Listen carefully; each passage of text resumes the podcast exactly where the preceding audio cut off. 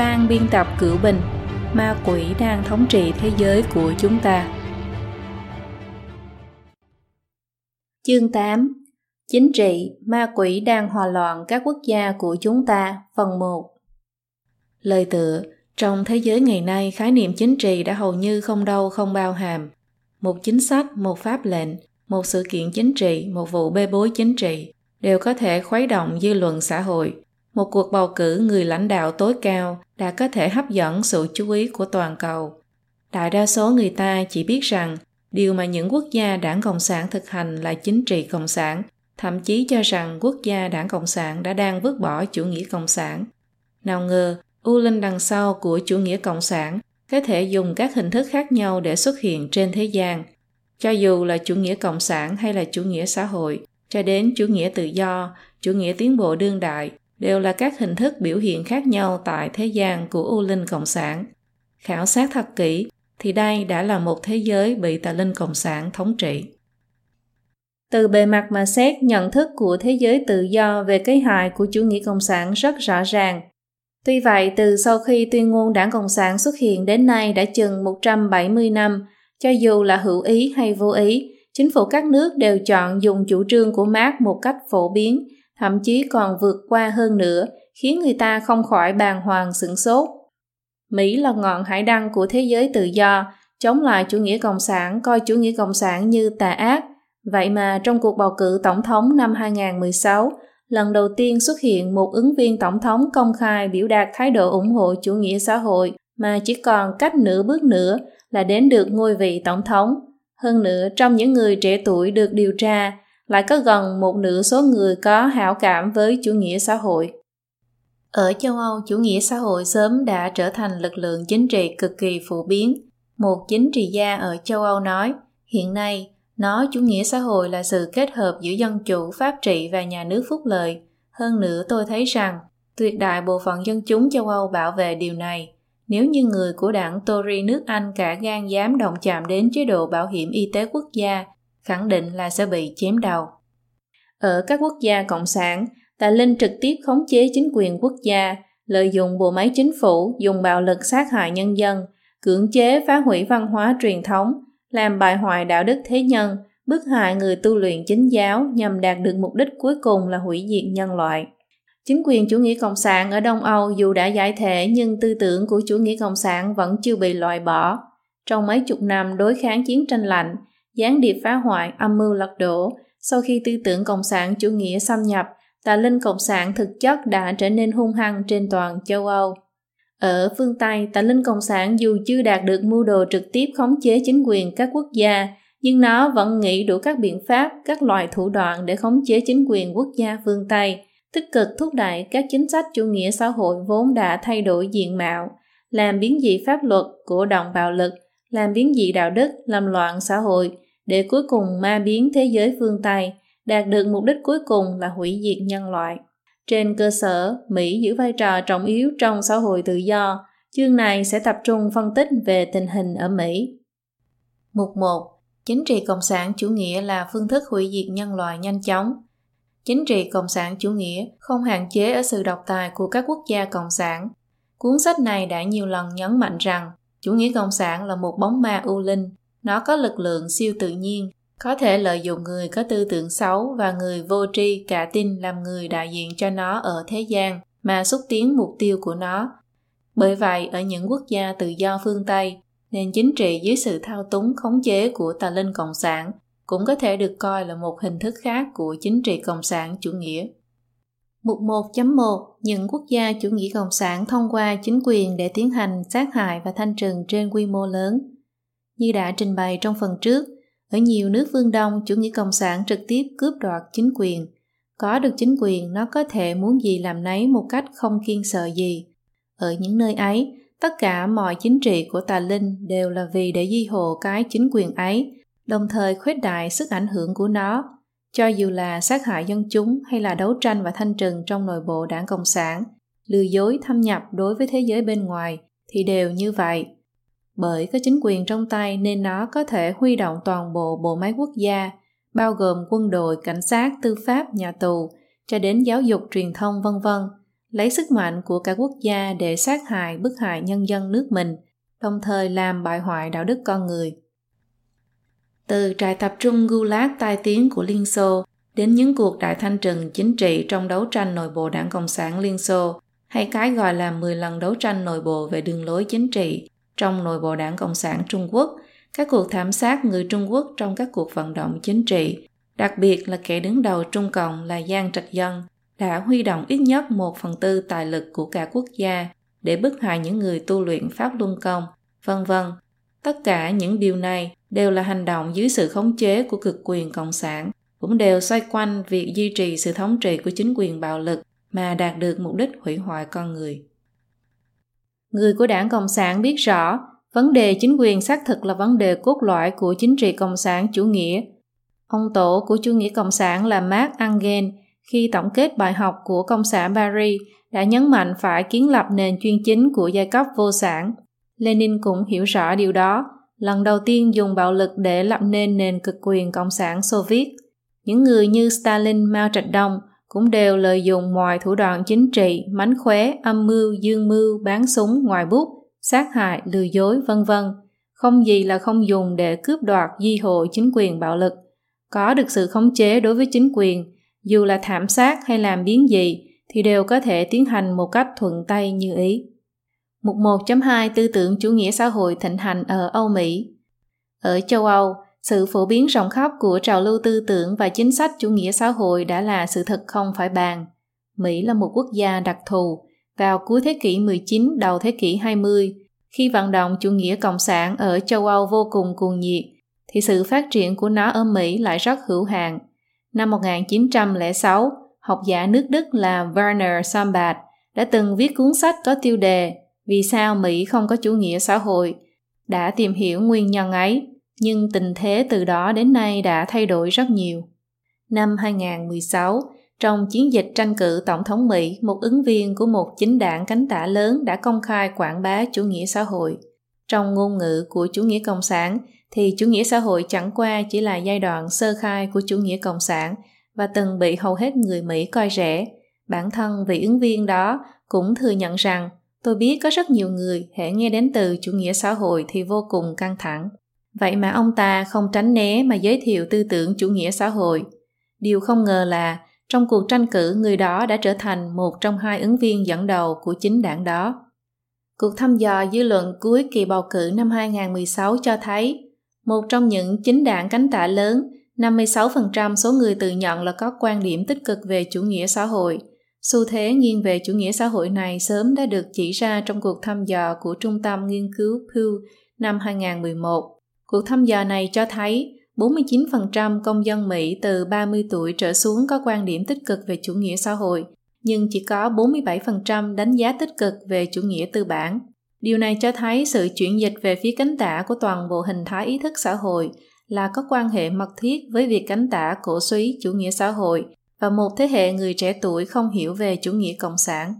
Thực ra, ảo tưởng của người phương Tây hiện nay về chủ nghĩa xã hội cũng hết sức tương tự như ảo tưởng của vô số thanh niên nhẹ dạ áp ủ chủ nghĩa cộng sản trong 100 năm qua ở Liên Xô, Trung Quốc và các nước khác. Thế hệ trẻ thiếu mất khả năng lý giải thấu đáo lịch sử, văn hóa và truyền thống của dân tộc mình, không có sức đề kháng trước chủ nghĩa xã hội có vẻ ngoài ôn hòa nhân văn. Màn diễn lừa bịp của thế kỷ 20 đang tái hiện ở thế kỷ 21. Tư tưởng trung tâm làm theo năng lực hưởng theo nhu cầu của Marx có tính lừa phỉnh rất lớn đối với những người trẻ. Họ ảo tưởng về cuộc sống ở các quốc gia Bắc Âu với phúc lợi cao kiểu chủ nghĩa xã hội. Kỳ thực, chế độ phúc lợi cao ở những quốc gia này đã tạo thành vô số vấn đề xã hội. Vậy mà khi có người muốn thay đổi chế độ phúc lợi đó từ bản chất, thì dân chúng vốn quen hưởng phúc lợi cao lại nhất loạt chống cự, khiến cho người đó thất cử. Lúc này, ai có thể thắng cử chính là những nhân vật chính trị chủ trương tiếp tục tăng thu thuế, tăng cường sự can dự của chính phủ, dùng biện pháp lấn sang cả tương lai để giải quyết khó khăn trước mắt. Như nhà kinh tế học Milton Friedman đề xuất, một xã hội đặt bình đẳng cao hơn tự do sẽ chẳng có được mặt nào. Một xã hội đặt tự do cao hơn bình đẳng thì khả năng cao là sẽ có được cả hai. Chủ nghĩa xã hội phúc lợi cao tạo điều kiện cho chính phủ không ngừng mở rộng, khiến người ta dùng phiếu bầu để rời bỏ tự do. Đó chính là nước cờ đầu tiên của tà linh cộng sản nhằm nô lệ hóa nhân loại. Một khi các quốc gia trên toàn thế giới đều biến thành quốc gia chủ nghĩa xã hội, thì chủ nghĩa xã hội theo mô hình Bắc Âu hiện nay từ dân chủ đi sang cực quyền cũng chẳng còn bao xa. Bởi vì chủ nghĩa xã hội là giai đoạn đầu của chủ nghĩa cộng sản. Một khi giai đoạn chủ nghĩa xã hội hoàn thành, các lãnh đạo chính trị sẽ lập tức thúc đẩy quá độ sang chủ nghĩa cộng sản. Chế độ tư hữu và cơ chế tranh cử dân chủ lập tức sẽ bị phế trừ, quốc gia sẽ nhanh chóng đi đến cực quyền. Chế độ phúc lợi cao sẽ bị gông cùng kiềm chế tư tưởng và tiếng nói của nhân dân thay thế. Mục 1.3 Khống chế chính đảng, nghị viện, chính phủ, tối cao pháp viện là chính trị lớn nhất của phe cánh tả. Ở những quốc gia phương Tây, vốn có chế độ dân chủ từ lâu đời, như chế độ tam quyền phân lập của Mỹ, muốn trực tiếp khống chế chính quyền như ở những quốc gia phương Đông thì không phải chuyện dễ dàng, cho nên chúng tất yếu phải dùng các loại thủ đoạn chính trị, đi đường vòng, gián tiếp khiến chính phủ của các quốc gia phương Tây biến thành bộ máy dưới sự khống chế của tà linh, trúng gian kế của nó. Mỹ là chế độ đa đảng với hai đảng chủ yếu.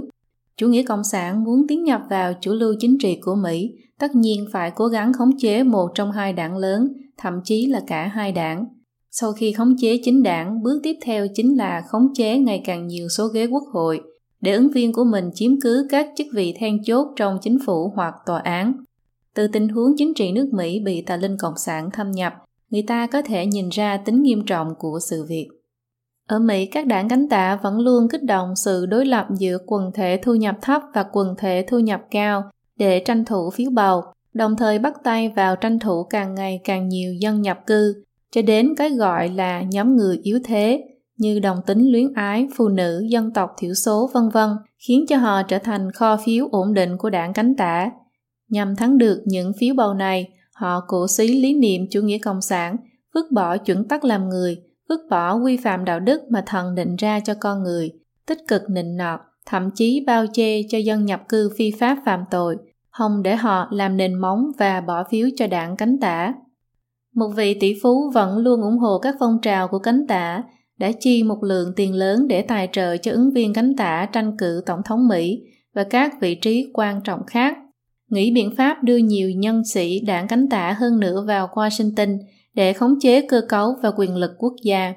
Trong đó đặc biệt là vị trí ngoại trưởng, là người phụ trách các hoạt động bầu cử và giữ vai trò trọng yếu trong việc giải quyết tranh chấp. Với những sự vụ liên quan đến tuyển cử do nghị sĩ của các bang phụ trách, khi cuộc bầu cử phát sinh tranh luận, quyết định của nghị sĩ bang có tác dụng vô cùng then chốt. Bởi vậy, vị tỷ phú kia gắng sức ủng hộ chiến dịch tranh cử của nghị sĩ ở các bang. Có những dân nhập cư phi pháp sau khi phạm tội ở Mỹ lại có quan chức cánh tả gỡ tội cho, các thành phố trú ẩn cũng khiến họ khó có thể bị chế tài. Tổng thống cánh tả tiền nhiệm khi còn đương chức đã từng có ý đồ để cho 5 triệu dân nhập cư phi pháp được hợp pháp hóa thân phận, song bản thảo nghị quyết kia bị tòa án tối cao bỏ qua một bên mà chưa thực hiện được. Chính đảng cánh tả cực lực đòi quyền bỏ phiếu cho dân nhập cư phi pháp – động cơ của họ không nhất định là vì lợi ích của dân nhập cư phi pháp hay của đại chúng xã hội, mà là vì để đảng kia tranh thủ được nhiều nguồn phiếu hơn nữa. Ngày 12 tháng 9 năm 2017, một thành phố ở miền đông nước Mỹ đã tiến hành bỏ phiếu cho dự luật cấp quyền bầu cử cho người không phải công dân, kể cả người có thẻ xanh, cư dân tạm trú diện visa du học sinh và visa làm việc, thậm chí là người không có giấy tờ nhập cư hợp pháp. Kết quả bỏ phiếu là 4 trên 3, mặc dù chưa đạt được số phiếu cần thiết là 6 phiếu, nhưng hiệu ứng ngầm mà dự luật này mang đến cho hướng đi tương lai của Mỹ đã thu hút sự quan tâm chú ý rộng rãi của truyền thông.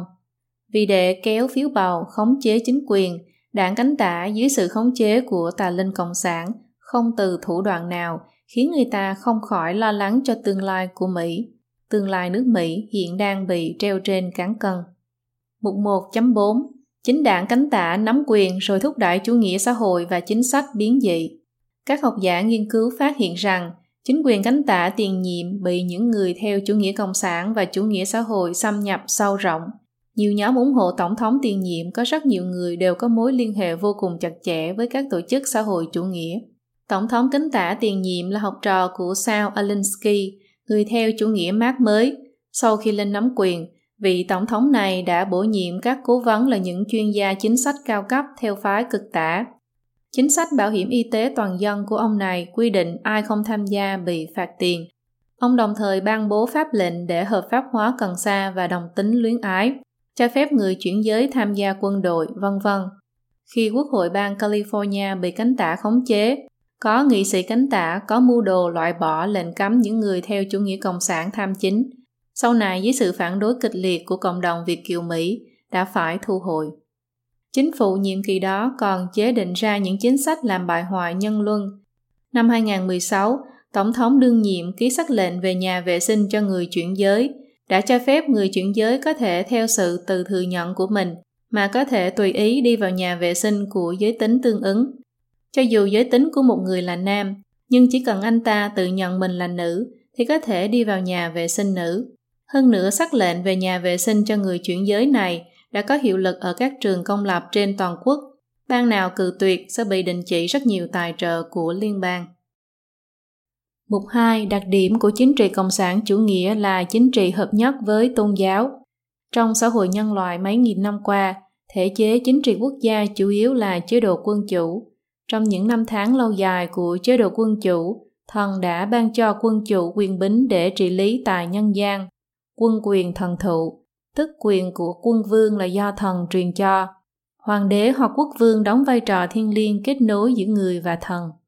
Hiện nay rất nhiều quốc gia trên thế giới đều đang thực hành chế độ dân chủ. Dân chủ trên thực tế lại không hoàn toàn là dân chúng làm chủ, mà là dân chúng bầu ra một người để thay mình làm chủ. Ví như mọi người bầu ra tổng thống, quá trình này là một quá trình dân chủ, nhưng một khi bầu ra, tổng thống lại có quyền thay dân chúng đưa ra rất nhiều quyết định về chính trị, kinh tế, quân sự, ngoại giao, vân vân.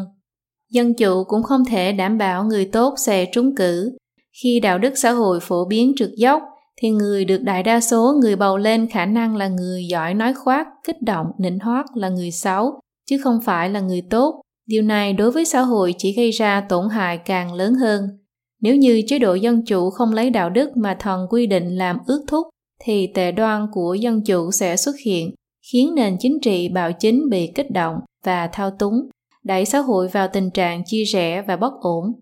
Tại đây chúng tôi cũng không phân tích cụ thể loại thể chế nào tốt hơn hay tệ hơn, mà là muốn chỉ ra rằng vấn đề đạo đức mới là nền tảng để ổn định xã hội, mà dân chủ và pháp trị chẳng qua chỉ là một loại phương thức vận hành xã hội mà thôi. Mục 2.1 Tà giáo Trung Cộng hợp nhất chính trị với tôn giáo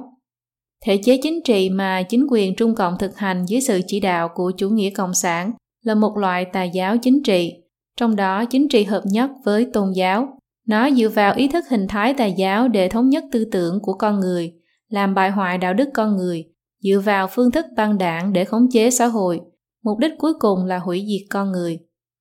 Chế độ độc tài của Trung Cộng thường được so với quân chủ chuyên chế. Loại quan điểm này là từ thị nhi phi, tưởng đúng mà không phải vậy.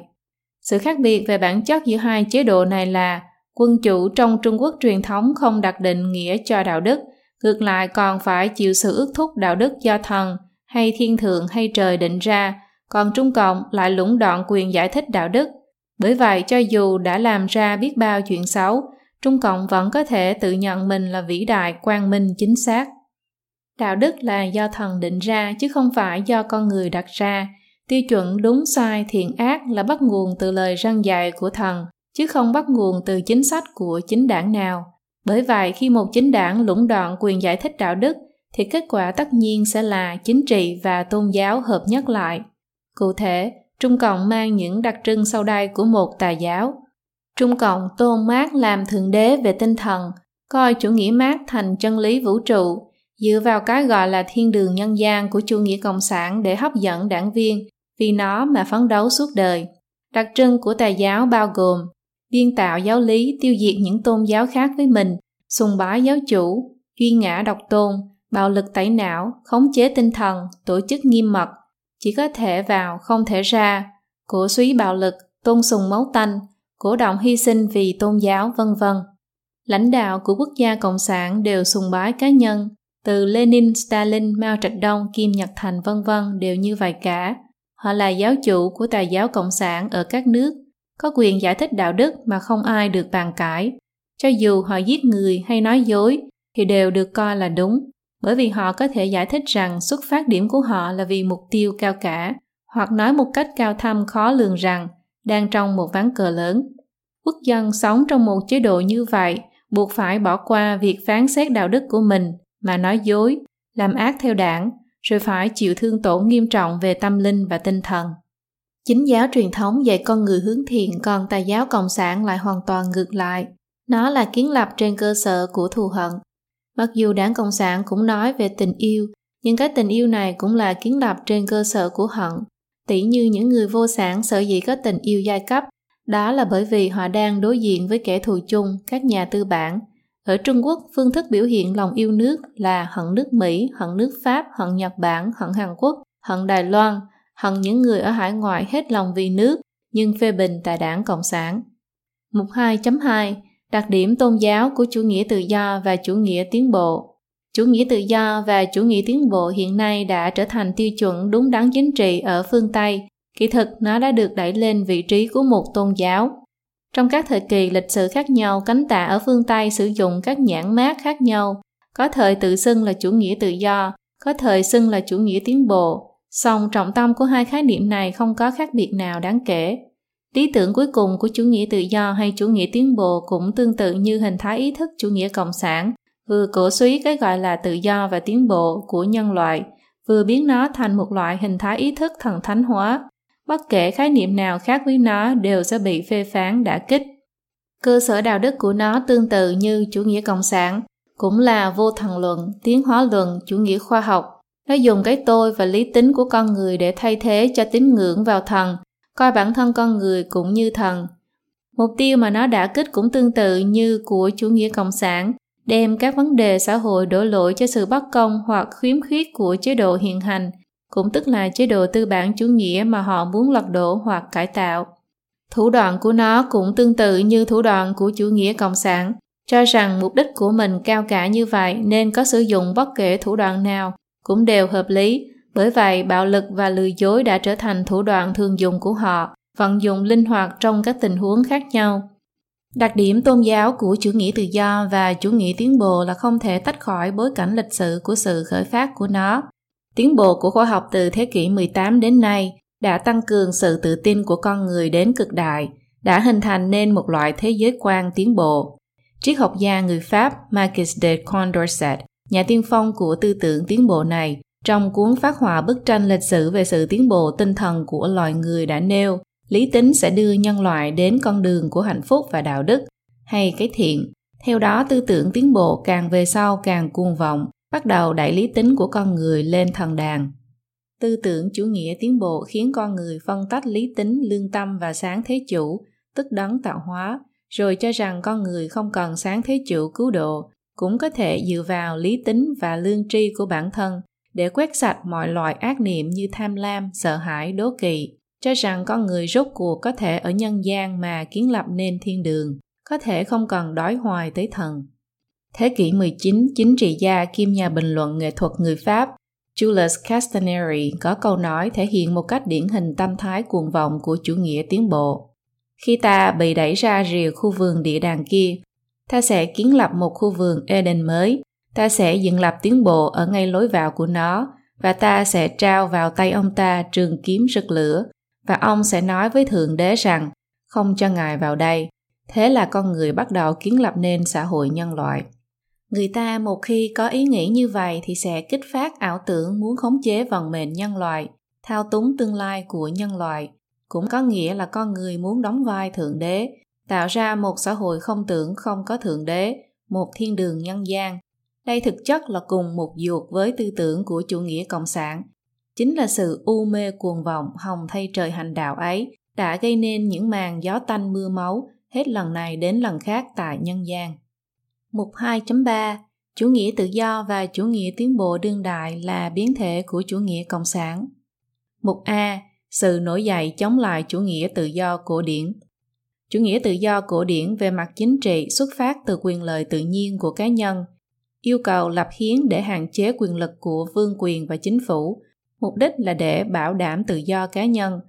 bởi vì quyền lợi cá nhân là do trời ban, chính phủ chỉ là do công dân lập khế ước mà tạo nên, chức trách của nó chỉ giới hạn ở việc bảo hộ công dân. Việc phân tách chính trị và tôn giáo có mục đích là để chính phủ không có quyền can thiệp vào tư tưởng và tín ngưỡng của công dân. Chủ nghĩa tự do đương đại thực tế là chủ nghĩa cộng sản mượn danh nghĩa tự do để thâm nhập và đi ngược lại chủ nghĩa tự do cổ điển. Một mặt là nhấn mạnh chủ nghĩa cá nhân cực đoan, phóng túng hết mức dục vọng của con người, không còn giữ bất kể đạo đức hay ước thúc nào, mặt khác nhấn mạnh vào sự bình đẳng về kết quả, chứ không phải sự bình đẳng về cơ hội.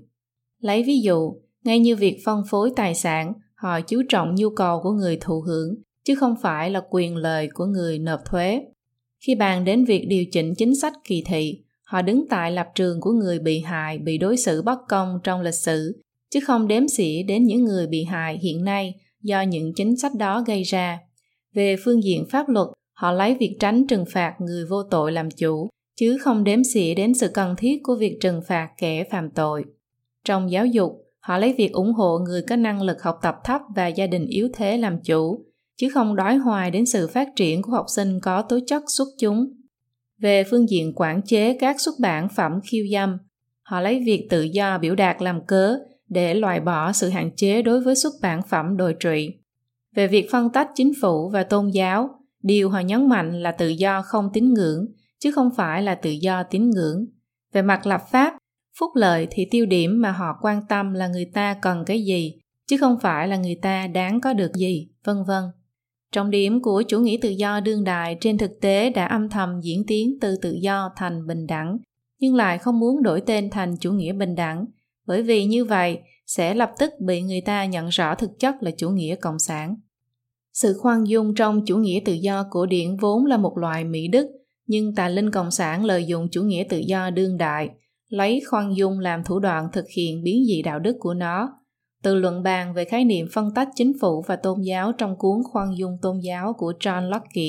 cha đẻ của chủ nghĩa tự do cổ điển, có thể thấy chủ thể được khoan dung chủ yếu là chỉ chính phủ nắm quyền cưỡng chế phải khoan dung tín ngưỡng cá nhân.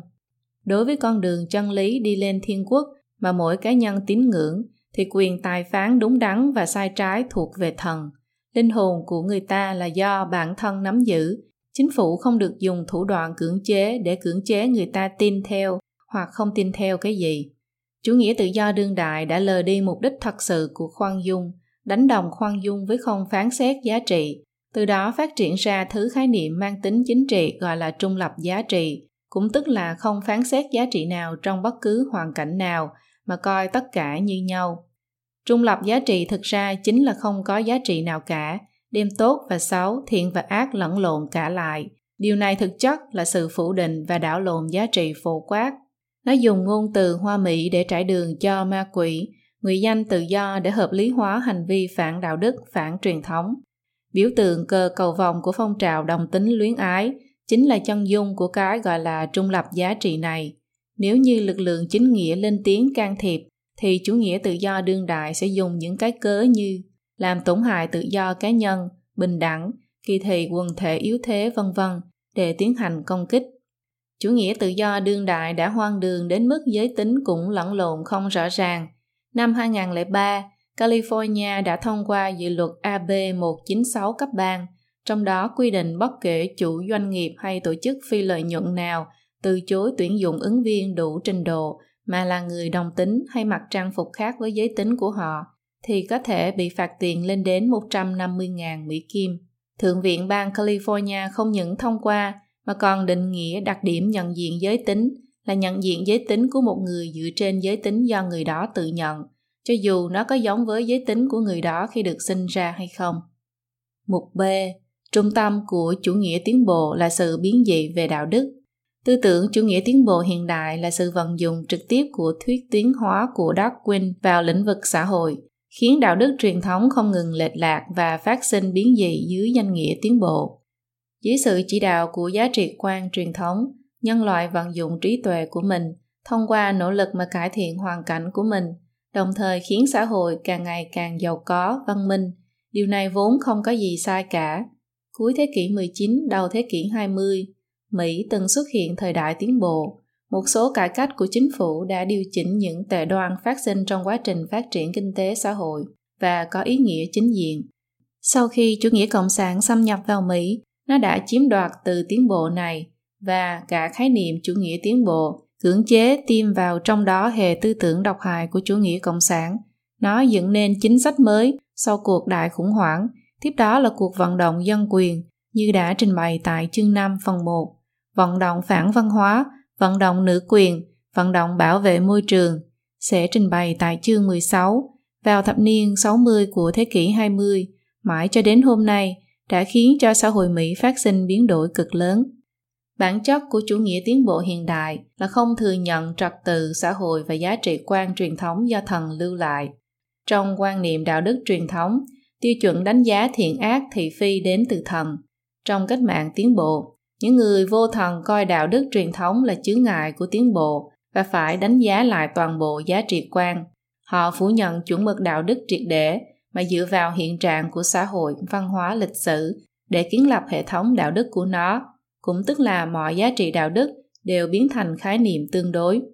Chủ nghĩa đạo đức tương đối trong xã hội phương Tây thuận theo cách mạng tiến bộ mà ảnh hưởng đến các phương diện như chính trị, giáo dục, văn hóa, vân vân. Chủ nghĩa Mác là điển hình của chủ nghĩa đạo đức tương đối. Nó cho rằng phù hợp với lợi ích của giai cấp vô sản là đạo đức, ngược lại là vô đạo đức. Đạo đức không phải dùng để ước thúc giai cấp vô sản mà trở thành vũ khí để đả kích kẻ thù của chuyên chính giai cấp vô sản. Thực tế là chủ nghĩa cộng sản và chủ nghĩa tiến bộ có tồn tại một số điểm tương đồng, nên việc chủ nghĩa cộng sản chiếm đoạt chủ nghĩa tiến bộ dường như rất hợp lẽ tự nhiên, khiến người ta mất cảnh giác. Cho đến nay, chủ nghĩa cộng sản ở phương Tây vẫn lấy danh nghĩa chủ nghĩa tiến bộ mà tiếp tục ngang nhiên lừa phỉnh. Mục C. Chủ nghĩa tự do và trào lưu chủ nghĩa tiến bộ hướng tới chủ nghĩa xã hội. Như đã trình bày bên trên, chủ nghĩa tự do và chủ nghĩa tiến bộ đã đi ngược lại với hiến pháp Mỹ và cái gốc lập quốc cũng như các giá trị quan truyền thống của Mỹ. Bản chất của nó là muốn cải biến, thực chất là lật đổ mọi tín ngưỡng truyền thống, giá trị đạo đức cũng như chế độ xã hội phương Tây đang tồn tại. Mục tiêu và kết quả của cách mạng tiến bộ ở phương Tây chính là từ nội bộ xã hội của chủ nghĩa tư bản mà thực hiện chủ nghĩa xã hội, chủ nghĩa cộng sản. Trong tuyên ngôn Đảng Cộng sản, Marx đã liệt kê ra 10 hành động lớn để tiêu diệt chủ nghĩa tư bản. Ông ta nêu rằng, bước đầu tiên trong cách mạng của giai cấp lao động là đưa giai cấp vô sản lên vị trí của giai cấp thống trị để giành chiến thắng trong cuộc chiến đòi dân chủ. Giai cấp vô sản sẽ dùng quyền lực chính trị để từng bước đoạt toàn bộ tư bản của giai cấp tư sản, tập trung toàn bộ công cụ sản xuất vào tay nhà nước nghĩa là vào tay giai cấp vô sản được dựng lên thành giai cấp thống trị và gia tăng toàn bộ lực lượng sản xuất càng nhanh càng tốt. Tất nhiên ban đầu điều này sẽ không thể đạt được, ngoại trừ bằng cách chuyên quyền về quyền sở hữu và các điều kiện sản xuất tư sản, do đó bằng các biện pháp tưởng như không thể chấp nhận được và yếu kém về mặt kinh tế, nhưng trong quá trình vận động sẽ vượt xa chính nó, đòi hỏi phải tiếp tục theo trật tự xã hội cũ và trở thành một phương cách không thể tránh khỏi để cách mạng hóa hoàn toàn phương thức sản xuất. Đương nhiên những biện pháp này sẽ có sự khác biệt ở từng nước, tuy nhiên ở những nước tiên tiến nhất, những biện pháp sau nhìn chung khá phù hợp. Thứ nhất, tước đoạt quyền sở hữu đất đai, lấy toàn bộ địa tô để dùng cho chi tiêu quốc gia. Thứ hai, áp thuế thu nhập lũy tiến. Thứ ba, phế bỏ toàn bộ quyền thừa kế. Mỹ bắt đầu thu thuế thừa kế tài sản vào năm 1916. Thứ tư, tịch thu tài sản của tất cả di dân và kẻ nổi dậy. Thứ năm, tập trung tín dụng trong tay quốc gia dưới hình thức ngân hàng quốc gia giữ vốn nhà nước và độc quyền lũng đoạn. Cục Dự trữ Liên bang Mỹ vận hành như một ngân hàng trung ương, được thành lập vào năm 1913. Thứ sáu, tập trung ngành giao thông vận tải trong tay quốc gia. Mỹ có các cơ quan giám sát, một bưu điện quốc hữu và đường sắt quốc doanh. Thứ bảy, mở rộng nhà máy và công cụ sản xuất thuộc sở hữu nhà nước, canh tác đất hoang và cải tạo đất đai nói chung theo một kế hoạch chung. 8. Thực thi chế độ nghĩa vụ lao động phổ biến, thành lập công nghiệp quốc phòng, đặc biệt đối với nông nghiệp. Năm 1935, Mỹ thành lập Sở An sinh xã hội và Bộ Lao động, luật bình đẳng, Affirmative Action Law quy định phụ nữ cũng có thể làm tất cả công việc của nam giới kể cả các vị trí trong quân đội. Thứ 9. Kết hợp nông nghiệp với các ngành sản xuất, từng bước xóa bỏ mọi sự phân biệt giữa thành thị và nông thôn bằng cách phân bố dân số đồng đều hơn trên cả nước. Thứ 10. Miễn phí giáo dục cho tất cả trẻ em ở trường công, bãi bỏ lao động trẻ em ở nhà máy dưới hình thức hiện tại, kết hợp giáo dục với sản xuất công nghiệp. Trong 10 điểm nêu trong tuyên ngôn đảng Cộng sản, nhiều điểm đã đang được thực thi nhằm dần chuyển dịch Mỹ và các quốc gia khác về phía cánh tả, để cuối cùng phải thiết lập hình thái kiểm soát chính trị cộng sản chủ nghĩa. Trên bề mặt, những người cộng sản chủ trương một số điều tích cực, song mục tiêu của họ không phải vì lợi ích của quốc gia mà để chiếm đoạt và duy trì quyền lực chính trị. Con người theo đuổi sự tốt đẹp và tiến bộ thì không sai, nhưng khi biến thứ chủ nghĩa nào đó thành một loại trào lưu tư tưởng chính trị và thay thế bài xích đạo đức truyền thống và tín ngưỡng, thì họ đã trở thành công cụ cho tà linh cộng sản ở đằng sau thao túng, dẫn dắt con người đi đến sự bại hoại và diệt vong. Mục 3. Kích động thù hận khơi mào tranh đấu là lựa chọn tất yếu của chính trị cộng sản chủ nghĩa. Như đã nêu rõ ngay từ đầu cuốn sách này, bản chất của chủ nghĩa cộng sản là tà linh do hận cấu thành. Điều này đã quyết định một đặc điểm quan trọng của chính trị cộng sản chủ nghĩa là gieo rắc thù hận khơi mào tranh đấu. Trong quá trình kích động thù hận chia rẽ cộng đồng, lực lượng chính trị cộng sản chủ nghĩa lại làm bại hoại đạo đức nhân loại, thừa cơ đoạt quyền, kiến lập nền thống trị độc tài, kích động con người đấu với nhau là thủ đoạn đoạt quyền chủ yếu của chủ nghĩa cộng sản. Trung tâm của chính trị cộng sản chủ nghĩa là phân hóa quần thể người, sau đó khơi dậy thù hận tạo ra mâu thuẫn. Chương đầu của cuốn Mao Tuyển, những tác phẩm chọn lọc của Mao Trạch Đông, là phần phân tích các giai cấp trong xã hội Trung Quốc năm 1925. Mở đầu đã viết, ai là kẻ thù của chúng ta, ai là bạn của chúng ta. Vấn đề này là vấn đề đầu tiên của cách mạng. Đảng Cộng sản tùy tiện tạo ra khái niệm giai cấp vốn chưa từng tồn tại rồi gượng ép phân ra giai cấp đối lập, sau đó kích động người ta đấu tranh lẫn nhau. Đây là một trong những bảo bối đoạt quyền của đảng Cộng sản.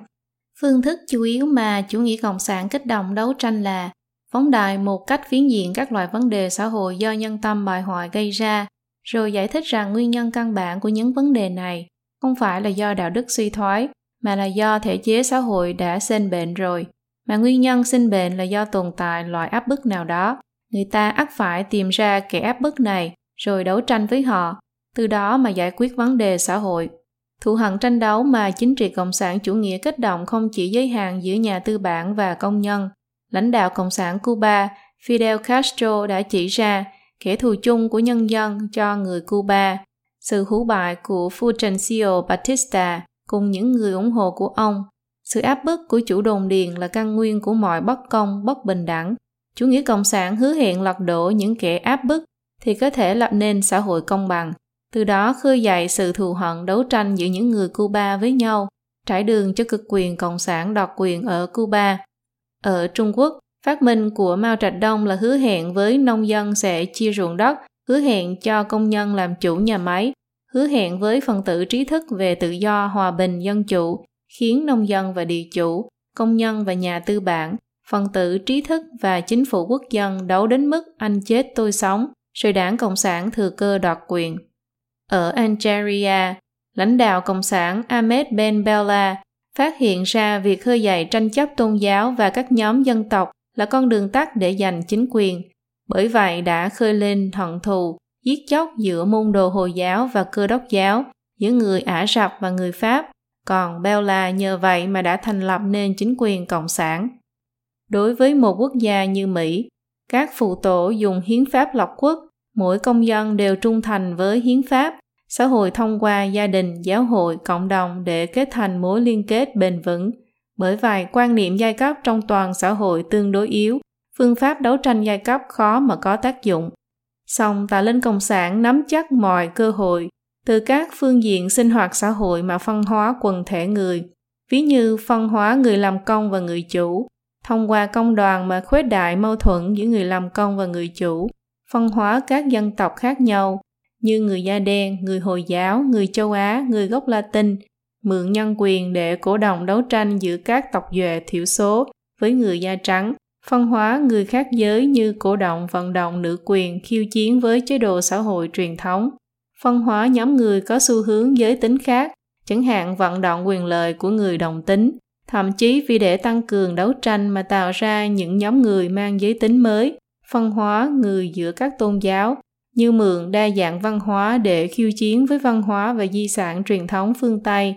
phân hóa các nhóm người mang quốc tịch khác nhau, chẳng hạn thông qua cổ động ủng hộ quyền lợi của di dân phi pháp mà tạo ra xung đột giữa người nước ngoài và người trong nước, phân hóa dân chúng và cán bộ chấp pháp, lấy danh nghĩa tự do để kích động đối kháng giữa người dân và cảnh sát, giữa dân nhập cư phi pháp và cán bộ chấp pháp di dân liên bang, giữa cảnh sát bang và cán bộ chấp pháp liên bang vân vân. Xã hội bị phân hóa đến mức càng ngày càng nhỏ vụn, khiến cho bất kể người nào chỉ cần nói một câu làm một việc gì đều có thể không may mà chọc giận một nhóm người khác, thậm chí dẫn đến một cuộc tranh đấu xung đột, khiến đấu tranh trở thành trạng thái bình thường của xã hội, lấy thù hận gieo rắc vào trong tâm của mỗi người. Đó chính là dụng tâm hiểm ác của chủ nghĩa cộng sản. Phân hóa quần thể người, khơi mào thù hận là được tiến hành đồng bộ. Lenin đã viết, đối với những người phản đối chúng ta chúng ta có thể và phải thông qua ngôn ngữ mà gieo rắc thù hận xa lánh miệt thị vân vân trong quần chúng thủ đoạn chính trị mà tà linh cộng sản sử dụng ở phương tây là nắm bắt mọi cơ hội thông qua các loại vấn đề về công bằng xã hội trên bề mặt để khuếch đại và kích động thù hận khiến cho xung đột không ngừng phóng đại leo thang. Năm 1931, trong vụ án các cậu bé Scottboro, Chín cậu bé da đen bị buộc tội cưỡng hiếp hai phụ nữ da trắng, gây xung đột nghiêm trọng giữa người da đen và người da trắng ở Mỹ. Đảng Cộng sản Mỹ lập tức ngang nhiên phát động người da đen biểu tình, lợi dụng vụ án này để đóng vai người chủ trì công đạo cho người da đen, đã thu hút một lượng lớn người ủng hộ, trong đó có Frank Marshall Davis, người sau này trở thành cố vấn của một tổng thống cánh tả. Tiến sĩ Paul Kengor, một học giả Mỹ đã chỉ ra trong vụ án này, mục đích của đảng Cộng sản Mỹ không chỉ là thu hút lượng lớn người Mỹ da đen, cho đến những người theo chủ nghĩa tự do, chủ nghĩa tiến bộ và muôn hình muôn vẻ những người tranh đấu cho công bằng xã hội, gia nhập đảng Cộng sản Mỹ, mà quan trọng hơn là mượn việc này để bêu xấu hình ảnh Mỹ thành một quốc gia bất công, kỳ thị chủng tộc, tuyên bố những vụ án tương tự rất phổ biến, tuyên truyền rằng chỉ có chủ nghĩa cộng sản và hệ tư tưởng của phái tả mới có thể giải phóng người Mỹ khỏi hệ thống bệnh hoạn tà ác này. Năm 1935, khu người da đen ở Harlem, New York phát sinh bạo loạn do tin đồn một đứa trẻ da đen ăn trộm đồ ở cửa hàng bị đánh chết. Đảng Cộng sản Mỹ lập tức lợi dụng vụ việc này để tổ chức người da đen biểu tình thị uy quy mô lớn. Đảng viên Đảng Cộng sản Mỹ tổ chức biểu tình quy mô lớn ở Washington, D.C. Leonard Patterson, sau khi ra khỏi đảng Cộng sản Mỹ đã tiết lộ rằng bản thân năm đó nhận được lệnh tổ chức biểu tình. Patterson kể về việc những người Cộng sản đã được huấn luyện các thủ đoạn theo chủ nghĩa Lenin nhằm xúi dục và kích động xung đột ra sao. Họ học cách biến biểu tình thành bạo động bạo lực và ẩu đả đường phố, cũng như cố ý tạo ra xung đột không đâu có. Ở Mỹ hiện nay, Mỗi vụ xung đột bạo loạn quy mô lớn đều không thiếu bóng dáng của các đoàn thể cộng sản chủ nghĩa thọc gậy bánh xe từ bên trong. Năm 1992, đoạn băng hình về Rodney King, một cư dân da đen ở Los Angeles, vì lái xe khi say rượu đã bị cảnh sát da trắng đánh đập trong khi bắt giữ, được công bố trên truyền hình. Vụ án phán quyết xong, khi nhóm người biểu tình hòa bình chuẩn bị giải tán thì đột nhiên có người dùng biển quảng cáo kim loại nện vào một chiếc xe ô tô đang qua đường. Cuộc biểu tình nhanh chóng thăng cấp thành một vụ bạo loạn cướp bóc đốt phá quy mô lớn. Cảnh sát trưởng Sherman Block của quận Los Angeles khi được hỏi về sự tham gia của đảng viên đảng Cộng sản Mỹ trong cuộc bạo loạn cho biết không nghi ngờ gì là nhóm người này ở trong đó phóng hỏa đập phá cướp bóc. Trong mấy ngày bạo loạn, các trường học và trên đường khắp nơi đều có truyền đơn của các đoàn thể cộng sản như Đảng Cộng sản Cách mạng Mỹ, Đảng Công nhân Xã hội Chủ nghĩa, Đảng Lao động Tiến bộ, Đảng Cộng sản Mỹ, có tờ rơi có câu vì phán quyết hôm nay phục hận, hãy mang súng ống qua đây, binh sĩ và công nhân liên hợp lại. Một cảnh sát ở Los Angeles tiết lộ, Trước khi tuyên bố phán quyết, những kẻ vô lại này đã đang phát truyền đơn rồi. Lenin từ sớm đã chỉ thị cho đảng viên Cộng sản, bạo loạn, biểu tình, chiến đấu đường phố, đội ngũ cách mạng độc lập. Đây là các giai đoạn phát triển của khởi nghĩa quần chúng. Các tổ chức muôn hình muôn vẻ kích động bạo loạn, bạo lực ở xã hội phương Tây hiện nay có thể tự xưng là đoàn kết nhất trí, chống phát xít, chấm dứt chế độ phụ quyền. Mạng của người da đen cũng là mạng, cự tuyệt chủ nghĩa phát xít, vân vân. Mặc dù danh xưng khác nhau nhưng thực ra đều là người theo đảng Cộng sản hoặc người đồng tình với chủ nghĩa Cộng sản. Tổ chức bạo lực Antifa do các tổ chức biến thể của chủ nghĩa Cộng sản hoặc người đồng tình với đảng Cộng sản hợp lại, như người theo chủ nghĩa vô chính phủ, chủ nghĩa xã hội, chủ nghĩa Cộng sản hoặc chủ nghĩa tự do, chủ nghĩa xã hội dân chủ vân vân.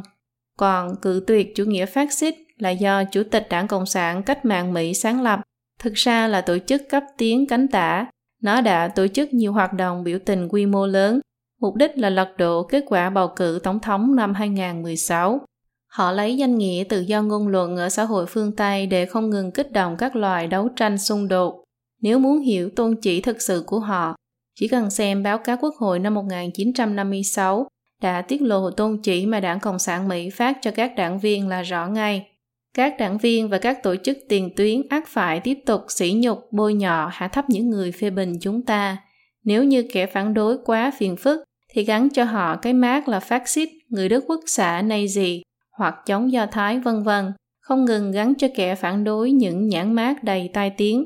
Khi không ngừng lặp đi lặp lại, việc gắn mát ấy sẽ trở thành sự thật trong đầu quần chúng.